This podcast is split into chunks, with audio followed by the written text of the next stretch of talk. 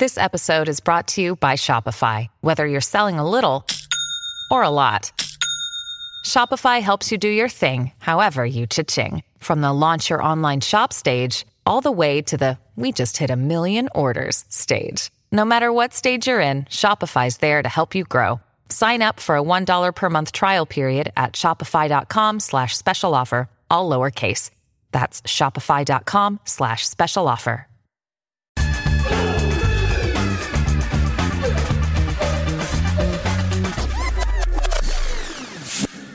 Hello and welcome back to Real Vision Crypto Daily Briefing. Here's why you should tune in to today's show. Tesla keeps hodling, Japan is making crypto-friendly moves, and Solana is making the case for its new phone. We're going to discuss all these stories and more. Plus, we're going to do a deep dive into the latest technical analysis. Ben Cohen is joining us live today. Stay tuned for that. My name is Mark Oliveira. Ash Bennington is with me today. Ash, you were off at some events recently. What was going on there? How were they? Yeah, I was at the D2 Summit downtown and also at the CoinDesk Ideas Conference. Look, it's the ultimate cliche, but people are building in this space. There's still a great deal of passion, as you might imagine, from inside the space. I was also struck particularly by the D2 Summit, where we saw people coming in from traditional corporations who don't necessarily have a significant crypto or digital asset footprint. I'll give you one example. FedEx is apparently doing some really interesting things in terms of using blockchains in their logistics operation. They actually have a code out today that is currently in production. I had a chance to speak with a gentleman from FedEx. Maybe we'll try and get him here on the show to talk a little bit more about it. But it really is very interesting to see all the work that's happening in the space, particularly these companies that do not have crypto native footprints who are interested in using blockchain and other technology related to distributed ledgers, Marco. Wow, FedEx, super cool. Definitely looking forward to that. Well, folks, don't forget to subscribe to Real Vision Crypto. It's free. If you're watching on YouTube, like, subscribe, hit the notification bell so you don't miss when we go live. Okay, so with that said, let's jump into the latest price action. There's been very little change in the prices of Bitcoin and Ethereum, as per usual. We're going to speak to Ben Cohen about this a little bit later. So rather than waste time, let's look at the cryptocurrencies that are making moves. After a more than rocky start, newly launched and hyped up token Aptos has stabilized. It's currently down some 5% on a 24-hour basis. Thousands of tokens were airdropped to early users. Ash, since you've been away and we've been covering Aptos without you, I really want to hear your thoughts on this. What do you think about Aptos? Well, you know, the first thing to say, of course, is the layer one space right now is quite crowded. You've got Ethereum, Solana, Cardano, AVAX, lots of other tokens in that space. So it's a crowded space to begin with. You know, one of the things that's probably the biggest talking point right now around this, around that decline that you see, I think, on that chart at launch, is the question of TPS, that's transactions per second. The promised transactions per second were over 100,000 by some reports. And first week looks like we're seeing single-digit transactions per second. Obviously, probably not fair to judge the protocol in its first week, but this is a concern. And I think it just plays into some of the questions about how crowded the space is and what the unique differentiating sort of feature set is going to be in terms of use case for Aptos. Yeah, very crowded. I mean, I remember not so long ago, there was ICP that launched, and I haven't really heard anything of it since then. So definitely a crowded space, and you never know what's going to happen. But like you said, it's not fair to judge it in week one. Well, thanks for that, Ash. Before we get to our top story, we have a word from our co-founders, Raul and Damien. They want you to know that what you see in Crypto Daily Briefing is just a fraction of what you get when you subscribe to Real Vision. We believe the next 3 months could define what happens in the economy over the next 3 years, which is why we just launched the hugely popular Make or Break series. Quite simply, this is a must-see if you want to protect your wealth or find hidden opportunities in the months ahead. A yearly subscription to our essential tier is now as low as $99. That's for the whole year, folks. That works out to be less than $9 a month. So don't miss that promotion. And until the end of October, you can also get a pro crypto subscription at a lower price. See for yourself, scan the QR code down at the bottom, or head over to realvision.com/crash pricing to learn more. All right, so with that, I think we've kept Raul happy, right? So let's move on to our first story of the day. Going back to the second quarter of this year, you might remember bombshell headlines that Tesla sold most of its Bitcoin. The car maker infamously sold around 75% of its total holdings. Nothing like that this time. Tesla's Bitcoin reserves remain intact in this third quarter. Tell me, Ash, how much is Tesla still hodling right now? Though Tesla has about $218 million worth of Bitcoin left, Marco, as the price of Bitcoin did not change much, the value of their holdings remained fairly unchanged compared to the prior quarter. As you said, that's down from around $1.2 billion that Tesla originally owned. At the time, Elon Musk said the sale was due to uncertainty around the COVID lockdowns in China. He also said it was not meant to be taken as a verdict on Bitcoin. Still, Tesla remains one of the biggest corporate holders of Bitcoin, and Bitcoin enthusiasts will be pleased to see it continues to hodl. The wider earnings over at Tesla did not please investors. Revenue missed expectations as sales have slowed. Tesla cut their full year growth expectations on the year. The stock is down some 5% in early trading today, Marco. Super interesting, Ash. Some other stories we're looking at today. It seems that Japan is moving ahead with its mission to become more crypto-friendly. Bloomberg reports the country is planning to relax rules around new tokens. The body that governs crypto exchanges plans to allow them to list coins without going through the lengthy screening process unless the tokens are new to Japan's market. Bloomberg says the changes could take place as early as December, and even the restrictions placed on new tokens could be gone next year. Ash, what do you make of this story? You know, Japan has a reputation as a super techie country, but it's also a place where a lot of companies still use fax machines. Yes, fax machines, not to mention lots of paperwork and bureaucracy. Clearly, Japan has been trying to live up to its international reputation as the birthplace of one of the world's first crypto exchanges. Japan, obviously, for those who know about this, has a complicated history with crypto. We're talking about Mount Gox here, which suffered a massive hack and then bankruptcy. It followed tighter regulatory path after those events, perhaps not surprisingly. Now it seems that it's thinking about attracting international players back once again. It seems to be working. Bloomberg says that, for example, Binance is once again seeking a license in Japan after 4 years away from the country. Well, speaking about Binance, let's move on to a different exchange, FTX. FTX US is trying to get ahead of regulators and has published a draft proposal for industry-wide standards. The draft was written by Sam Bankman-Fried, the company's CEO. He's arguing the industry needs clarity before it gets relevant laws. Of course, among the many ongoing ambiguities is whether or not certain tokens are securities. According to SBF, there are a number of tokens that are unclear. That said, he says FTX US will compile its own legal analysis of any token they're considering listing.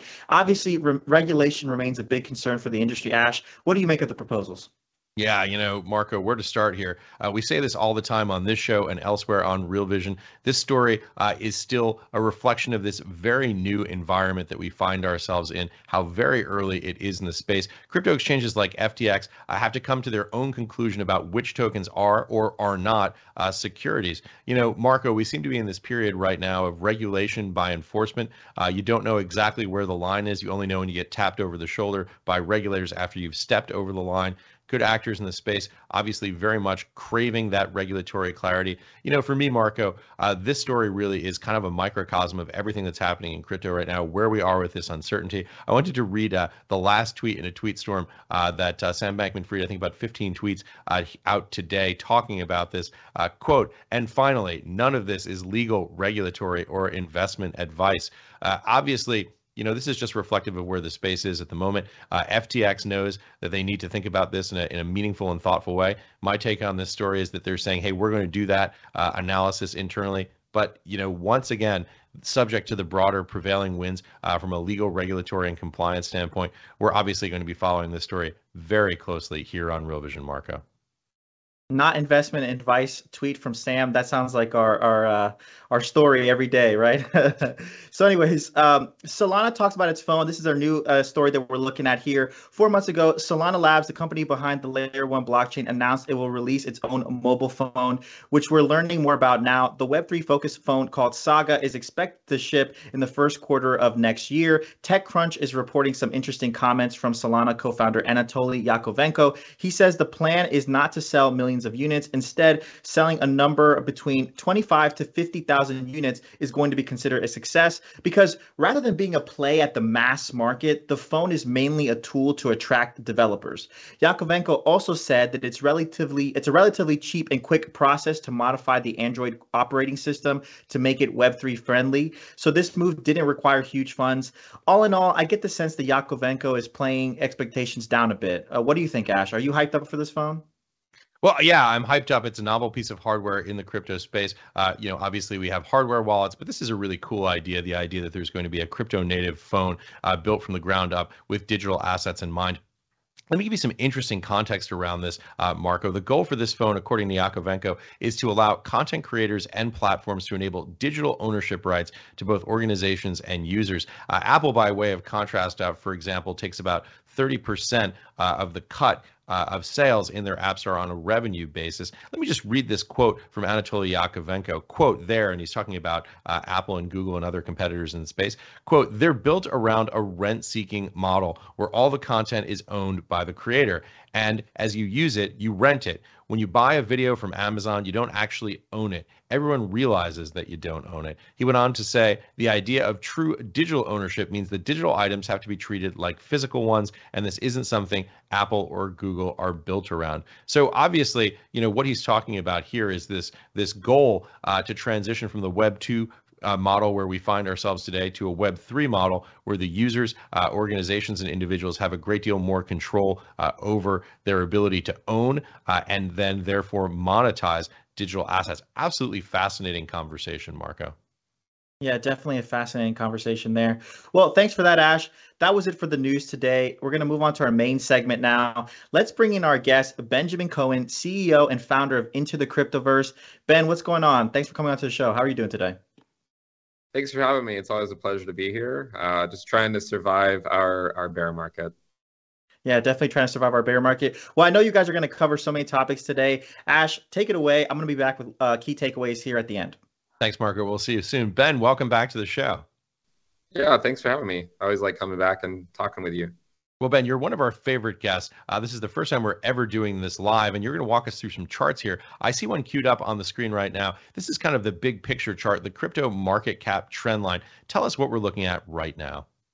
So yeah, this chart is something I've showed a few times in the past. The blue line is the total cryptocurrency market capitalization, and the red line is just what's called the fair value logarithmic regression trend line. So the whole idea is that the fair value of the asset class increases monotonically with time, and we sort of oscillate around that fair value. Right now, the data would suggest that we're about 50% undervalued compared to where the fair value is, but it also suggests too that major bottoms usually occur closer to say 60 to 65% undervalued before we can really sustain another bull market. So what I'm looking at in this chart is that we still need a bit more time before we can really claw our way out of this bear market. But hopefully, you know, within the next year or two, we'll start to see us move back up again, back above the fair value. When you need mealtime inspiration, it's worth shopping Kroger, where you'll find over 30,000 mouthwatering choices that excite your inner foodie. And no matter what tasty choice you make, you'll enjoy our everyday low prices, plus extra ways to save, like digital coupons worth over $600 each week. You can also save up to $1 off per gallon at the pump with fuel points. More savings and more inspiring flavors make shopping Kroger worth it every time. Kroger, fresh for everyone. Fuel restrictions apply. Hey, Ben, just looking at this chart, walk us through how that y-axis works. This place is semi-log y, meaning that equal changes in distance represent equal changes in value on the y-axis. This chart may actually understate, for people who aren't familiar with logarithmic charts, the growth in value of digital assets. Yeah, so it's a semi-log chart, as you said. So every tick mark, every major tick is a 10x move. And the reason why we use this in crypto is just, and in general, when you're looking at price charts that span orders of magnitude, if you don't look at it on a logarithmic scale, it basically hides everything that happened early on, because everything that's happened recently just sort of, you know, overshadows everything that happened early on. So yeah, you're correct. It does what you see on those charts where you see it as just as a linear axis. It looks like just a little bit of squiggle on the left, as you don't really get to see all the detail in there, and then it just blows out to the upside to the right, and you see the volatility, but only after it attains a certain level. This chart really shows the overall curve, the scope, and how we've seen the value change over time more accurately. Exactly. Yeah, I mean, it does a good job of showing the growth rate, but it doesn't do it justice in showing just how much. I mean, look at the y-axis at the bottom, 100K for the total market cap, and now the total market cap of the entire asset class is around you know, around 1 trillion or so, give or take 100 billion or so. So yeah, it's a really good point that you bring up. So what we're looking at here is the total market capitalization of the entire digital asset universe. I'm guessing this chart looks relatively similar if you look at Bitcoin. It does. And honestly, for the first couple of years on this chart, it's only Bitcoin, because that was the only thing that actually existed back then. And then you had some other altcoins start to come into the picture, like Litecoin and a lot of others really early on. And yeah, so it really does just simply look like the Bitcoin chart. But we also know that Bitcoin is the king in terms of market cap, right? It's been king for a long time in terms of market cap. And so it continues to sort of control the overall direction of the asset class. So, I mean, I would argue that in general, the asset class trends higher with time, but we have these boom and bust cycles that are fairly well captured with this chart. Yeah. So Ben, let's move on to the next chart. Yeah, so this chart is one of my favorite charts, and this one actually took a long time to put together. So one of the things I like to look at is risk analysis based on prior movements in the cryptocurrency asset class. So this risk metric is actually made up of 10, you know, like 15 different risk metrics in and of itself. So it's made up of price metrics, on-chain metrics, and social metrics. So there's a risk metric associated with price, on-chain, and your social risk. Your social risk is sort of like YouTube viewers and new YouTube subscribers, Twitter followers to popular crypto accounts. This is how we can get an idea of what is the social risk, you know, because the whole idea is you want to buy crypto when no one cares about it, not when everyone's talking about it. Right. So if you turn a lot of these on and you create a single risk metric to rule them all, this is what you get. And what it shows is that, what it really does a great job of showing is as to where we are in the current bear market. I mean, what this suggests to me is that, yeah, I think long-term value is found with Bitcoin under 20K. I do think under 20K is a great area when you're thinking about long-term, especially over the course of the next couple of years or so. In the short term, could we have another leg lower? It is certainly possible. As you can see on this chart, in 2011, 2015 and 2018, 2019, we did eventually have one final leg lower that sort of marked the major bottom for that market cycle. So nothing is a guarantee, like nothing is a sure thing. If you want to think about it, you know, in general, the way I like to think about these charts is just DCAing into the market.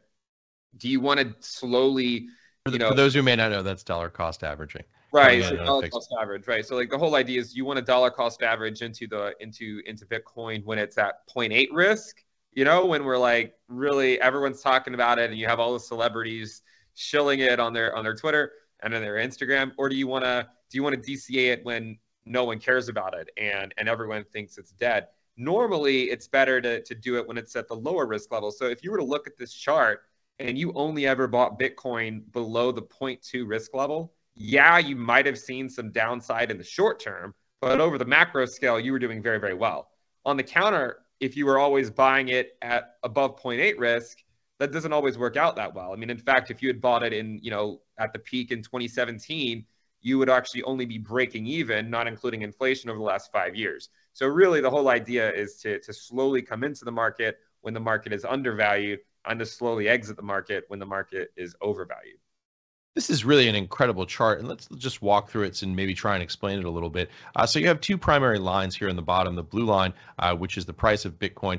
This, once again, is on a logarithmic scale. And then the red line, this is the summary risk. This is the one risk metric to rule them all. And what you basically see here is the steady rise in price of Bitcoin on a logarithmic scale on the y-axis. And then you have these red waves that show the sort of the greed versus fear in the space. And what's really fascinating about this to me is the way that you have this structured. It's very clear to see where you have these sort of like low levels on sentiment, 2012, 2015, 2019, where essentially, you know, as you get down close to the zero indicator there on the y-axis, where, as you said, people think Bitcoin is dead.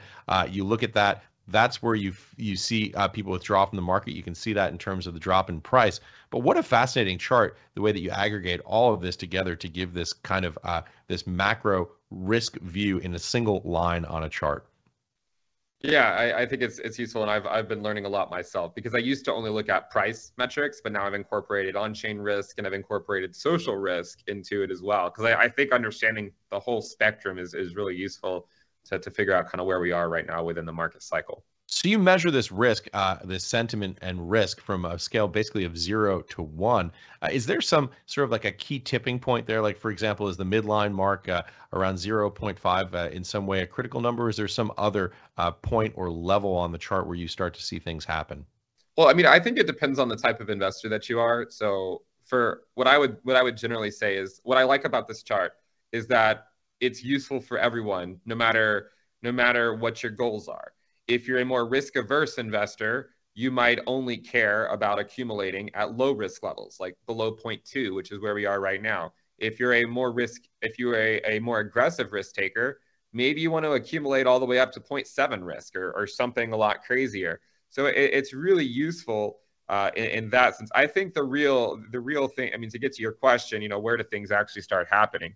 I mean, yeah, like if we break above 0.5 risk on this chart, you can see we typically go up to the top event, you know, within the next several months, right? I mean, like, so right. Like in 2019, we didn't really quite break above the 0.5 risk level, and then we came back down. But typically, that's almost like a kind of a bullwhip effect, where sentiment gets depressed below a certain level, you see it flip back to the upside.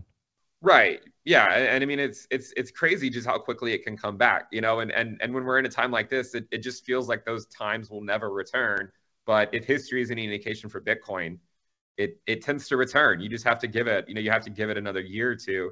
And we typically see those types of market conditions return. So, I mean, it's a great observation. Like going back above the 0.5 risk level tends to send us back up to, you know, 0.9 to 1 risk or so. Well, the other thing that's interesting about this chart to me, and I think this probably applies more generally to all of your work, is this is really beyond simple technical analysis in the sense that we would think about it, for example, in U.S. equities, because you're using technical indicators, you're using on-chain metrics, and simultaneously you're also using the social indicators that you described earlier. Right. I mean, you can see on the chart everything that's included. I mean, the MVRV Z-score, the Puel multiple, transaction fees, and more stuff with the on-chain, and then the social risk is made up of YouTube subscribers, YouTube views, Twitter analysts, Twitter exchanges, and followers to layer ones on Twitter. So it looks at a lot of different things to just figure out, you know, is there retail interest? Because if there's not retail interest, then you're generally not going to support a sustained bull market. But if you get that retail interest coming back, that's where you see those huge spikes back up to the higher risk bands. Yeah, I was going to tease you and say you almost sound like someone who has advanced degrees in mathematics and engineering. For people who may not know, tell us a little bit about your background as you walk through some of this stuff. Yeah, so my background is math. So I mean, my undergrad was in mathematics, and then I did a PhD in nuclear engineering, did a postdoc at a national lab, and then worked as a staff scientist at that national lab, and then decided ultimately I'd rather go into cryptocurrency and trying to navigate this very volatile asset class. I know we have some other charts that we want to hit here, but there's something that I want to ask you about this. I mean, one of the challenges when you have this massive amount of data, how do you weight those different risk indicators, especially when you're looking at them across like sort of broad categories, things like, for example, you know, social versus technical indicators? How do you weight that and come up with the single risk metric to rule them all, Ben? Well, a lot of it is just sort of like back testing what has historically worked and what hasn't. I mean, there is the problem that you could overfit something, which is something we want to avoid. Like right now, if you look at this, you can see that some of them are actually turned off, like the R-HODL ratio, like the supply and profit. Those are actually turned off right now because they don't tend to provide great results. So and the 1 year running ROI is turned off as well. And we're going to talk about that chart in a second. Some of these things we don't actually include in it just because it doesn't seem like they actually provide that much value. But one of the things that I think I really, you know, wish I focused more on in the last bull market is the social side of things, because the social risk is one of the only ones that was able to identify the November top. Okay, a lot of the major price metric risk charts and on-chain risk charts, they all basically peaked out in April of 2021.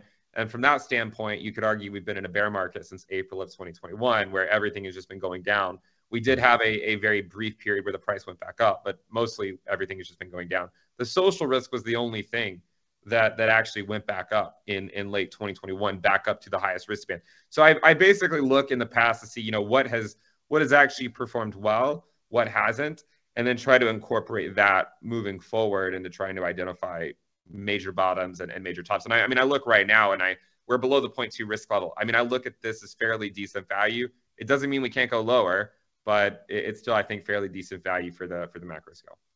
Great chart, Ben, but let's move on to the next one. Sure. So the next one is, and we've talked about this a little bit on your channel, on Real Vision before, and this is the Bitcoin dominance. So there's three lines on this chart. So there's the yellow line, which is the total market cap, excluding stable coins. The blue line is Bitcoin's market cap. And the orange line, which maybe looks kind of red, is the Bitcoin dominance, excluding stable coins. Okay, so there's the Bitcoin dominance where you include stable coins, and then there's the one where you exclude stable coins. And, you know, stable coins have become such a larger percentage of the market cap today than they were back in 2017. So it does seem like there's some relevance to exclude it, because back in 2017, if you wanted to get out of crypto, you would just go back to USD. Now, if you want to get out, you can just go, you know, you can go to USDC, you can go to DAI, you can go to so many different things, but it still contributes to the total market cap. The orange line, So is the idea there is you basically can keep dry powder in digital assets rather than having to go back to dollars or other fiat currencies. You know, but the purpose of this chart is measuring the relative performance of Bitcoin compared to the altcoin market, not the stable market.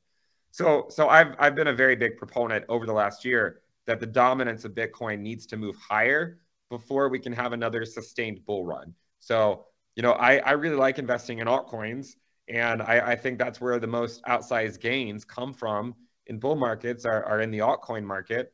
But I also recognize that it's a very difficult battle right now for the altcoin market to do exceptionally well, just because the dominance is relatively low. And if you look at this chart going all the way back to 2013, we see the dominance is putting in lower highs, but we also see that it's putting in higher lows as well. I mean, excuse me, over the... My voice is, I have a cold. But over the macro scale, I mean, I think we could argue that the dominance is sort of in a downtrend. It seems like eventually there's a high likelihood that many years from now, it'll likely break down once we really get into what crypto is going to be and what it's going to look like in our society. But in the short term, in the short to medium term, I look at this chart and I think it's more likely that the dominance breaks back up to the upside. You know, maybe 5 or 10%, and then the first half of the next bull market could also see the dominance continue to move higher, like it did in the last bull market and like it did in the one before that. So I think this is a useful chart, basically just for trying to identify when are altcoins undervalued against Bitcoin and when are they overvalued against Bitcoin. Yeah, this is a really fascinating chart. One of the cool things, if you look in the upper left-hand corner, you can see the remnants on that red dominance line of basically the horizontal line that you would see before then when Bitcoin was the only player in the space. And as you say, sort of a metric of bull markets, whether or not you see this dominance. So let me ask you this question. Does the 50% level, which it's always interesting to see how Bitcoin tends to orbit around it, is that a tipping point in some way based on the data that you've collected? I mean, I would say, I would have said yes had you asked me that a few months ago. Yeah. You know, a few months ago, I was very bullish on the dominance moving higher. And I thought, honestly, I thought it was going to move higher back then up to the 60% level. I mean, you can see that it made good progress. It went to about 55% or so. And then we had the Ethereum merge, which brought a lot of hype back to Ethereum and the altcoin market in general. And so it kind of just sent us right back down below 50%. So... Right. I don't know how much relevance the 50% level has. I mean, you can see we've poked our head above it a few times over the last year. So far, we've been unable to hold above that level for any sustained period of time. I do think we are heading in that direction. I mean, I think you can clearly see we're putting in higher lows. And I, you know, I think if you look at the market right now, Bitcoin's going sideways at around 19K, and a lot of altcoins are slowly losing value against their USD pairs and against their Bitcoin pairs. Not all of them. There's always a few altcoins that outperform. And congratulations to those who hold those. But most of the altcoin market, I still think, is under a lot of pressure right now until the macro really starts to look a bit better.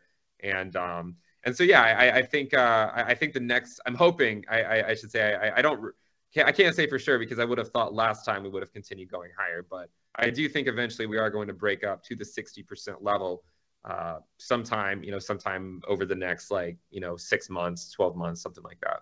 Also really interesting to see how closely the total market capitalization of this space, ex stablecoins, tracks Bitcoin. I mean, it's really just a mirror image with a slight downshift on the y-axis.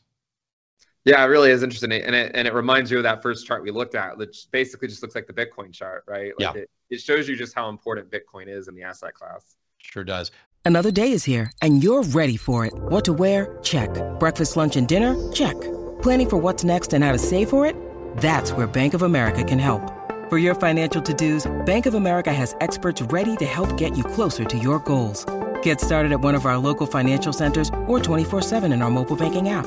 Find a location near you at bankofamerica.com/talktous. What would you like the power to do? Mobile banking requires downloading the app and is only available for select devices. Message and data rates may apply. Bank of America NA, member FDIC. Ben, I think we've got time for one more chart here if you'd like to jump on. Yeah, so let me show you the, so we can look at this one that you have pulled up. This is the 1 year running ROI of Bitcoin. And this is one of the charts that has me the most cautious going into the next, 2 months or so. And the reason is because you can see that it typically bottoms at around 0.2. Okay, that's where it bottomed in 2012. It's where it bottomed in 2015. It's where it bottomed in 2018 and early 2019. And right now, the 1 year ROI on Bitcoin is 0.291. What's interesting, though, is to get to that level, to get to that 0.2 level, it makes a lot of people assume that crypto is just dead by that point. But right. Historically, that's really a great time to really come into the market. So we're not that far away from the 0.2 level. And the way that we get there, the easiest way for us to get there would be for us to go down to the 13 to 14K level sometime in November.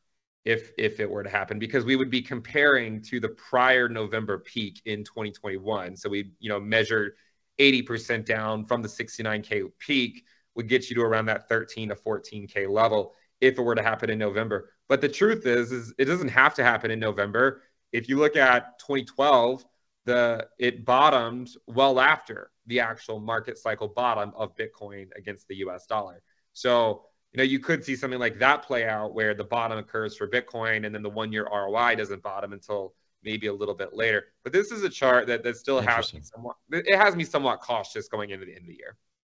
Hey, Ben, I think you have one more chart. Let's see if we can squeeze it in. Yeah, so the last chart I'd like to talk about is just comparing this bear market to prior bear markets. Blue line's 2011 bear or 2012 bear market. The red line is the 2014 bear market. The orange line is the 2018 bear market. And the green line is where we currently are. So another chart that keeps me cautious and say, you know what, in terms of time measured from the all-time high, we're right between the 2018 capitulation and the 2014 capitulation. I can't say for sure if we are going to capitulate, but if you look at the risk chart that I showed you earlier, if you think back to that, and we did get another lower low, you would basically see all the remaining Bitcoin indicators hit pretty historic bottoms, right? So you'd see the 1 year ROI hit a bottom, you'd see the Bitcoin bear market chart like this one, it would look like every other chart, it would make the risk levels go back to their historic lows. So these are the main charts that I'm looking at as we get into the end of the year and hoping to see some of them reset so that we can look more fresh going into the next cycle. Absolutely fantastic stuff. And I always enjoy your insights here when you join us. I want to bring Marco back into the conversation, who I know has been watching and I'm sure has something to say. Hello, Marco. Hey, what's going on, guys? I love the conversation, Ben. Great charts. It's a shame that we didn't get to go over all of them. But my key takeaways here was the first one, when we were looking at the crypto market cap trend line, you were mentioning that the fair value increases with time and we tend to oscillate around it. Right now, we're 50% below it. But bottoms typically happen around 60% or more. So perhaps there's more room to go there for a bottom. The second thing that I wanted to cover is that you developed a really interesting single risk metric that you made up of 15 different indicators. That includes on-chain social risk, among other things. And in your view, it suggests that the long-term value is found with Bitcoin below 20K, and your strategy is dollar cost averaging at the lower risk levels when no one cares. The third one you covered was dominance. You were just essentially saying that Bitcoin dominance needs to head higher before we have another bull run. Obviously, in the long term, dominance is likely in a downtrend, which makes sense because we have altcoins gaining traction. But again, dominance needs to move higher for another bull run. And the last thing you talked about was the ROI levels. And I think what's really important, I don't know if you mentioned this in the conversation, but it's based on 1 year. So it's not like a, from the top to bottom decrease in terms of percentage. It's really based on 1 year. So the ROI doesn't have to happen from exactly from the top in terms of percentage levels to get to that lower ROI level. But those are the things that stood out to me the most. What about you, Ash? What do you think? I just think it's fascinating that Ben is probably the only person I've seen in this space who really comprehensively and in a holistic way incorporates not just the technical analysis, but the on-chain data as well as the social data metrics, which is really a fascinating way of thinking about this, as I said, very holistically. To me, that chart that shows, it's really the first two charts that shows the overall trajectory of the price, as you can see from just looking at it, understanding what the logarithmic growth looks like and the overall trend and pattern in the logarithmic growth. And then number two, I think that great risk chart, as you pointed to, Marco, trying to get an overall temperature check on what's happening in the space, looking at the correlations then between those risk metrics and then the swings in price. Just really fascinating stuff. Yeah, and Ben mentioned it, the social metric was the only one that predicted the top. All right. The other ones didn't. So I thought that was also an interesting point that he brought up. But Ben, I mean, tell me, what do you think? Did we miss anything? Is there something else that you wanted to emphasize? Maybe the only other thing, because one of the things I find is that I can often, like, it's easy for me to become very deterministic about a certain outcome, and to always question my views and try to figure out, well, what is the other scenario? The other scenario, in terms of, and this goes back to what Marco was saying at the beginning with the first chart, in terms of like being undervalued, like 60 to 65%, that's normally where we find a bottom. Sometimes we get there not because we go down, but because we go sideways. Because remember, the fair value is going up. So if the market cap stayed the same for the next year, we would actually be at 65% undervaluation, which is actually what happened. If you look at where we are now compared to 2018 and 2014. We sort of came down to this level and then just went sideways for a year until we hit that lower green line, and then we went into another bull market. So hey Ben, can I jump in and ask a question about the fair value? Tell us a little bit about the slope on that chart and how it continues to rise at an increasing rate. Tell us a little bit about why you project the fair value to continue to rise. I think expect this is probably a Metcalf's Law type of calculation. I mean, the whole idea is just a general crypto adoption, that we would assume that as time goes on, more people will adopt crypto. The way this trend line is fit, I'm minimizing the logarithmic difference between the market cap and the fair value. So it's like an iterative process that you have to go through, say, several iterations to actually minimize. And I'm minimizing the summation of it over the entire time. So that's how it's ultimately created. And right now, I mean, you can see on the chart, the fair value, according to the chart, is 1.8 trillion, right? Around 1.8 trillion or so. I know it seems crazy right now because we're like 50% below that, but it wasn't that long ago that we were at 3 trillion. And we have a way of sort of forgetting these types of things. So I do think the altcoin market is still going to see some pain, but I will constantly remind myself that there does exist a scenario where we get to a point and we just go sideways for a year, hit the lower green bound, hit the green band at the bottom, and then we start our new bull market. What's your instinct tell you, Ben, in terms of months for how long it takes us to get back to fair value? Well, I mean, a lot of times, especially if you look at Bitcoin, and I don't actually have this chart for you to show right here, but the fair value for Bitcoin has always been, or Bitcoin's price has always been at its fair value at its halving.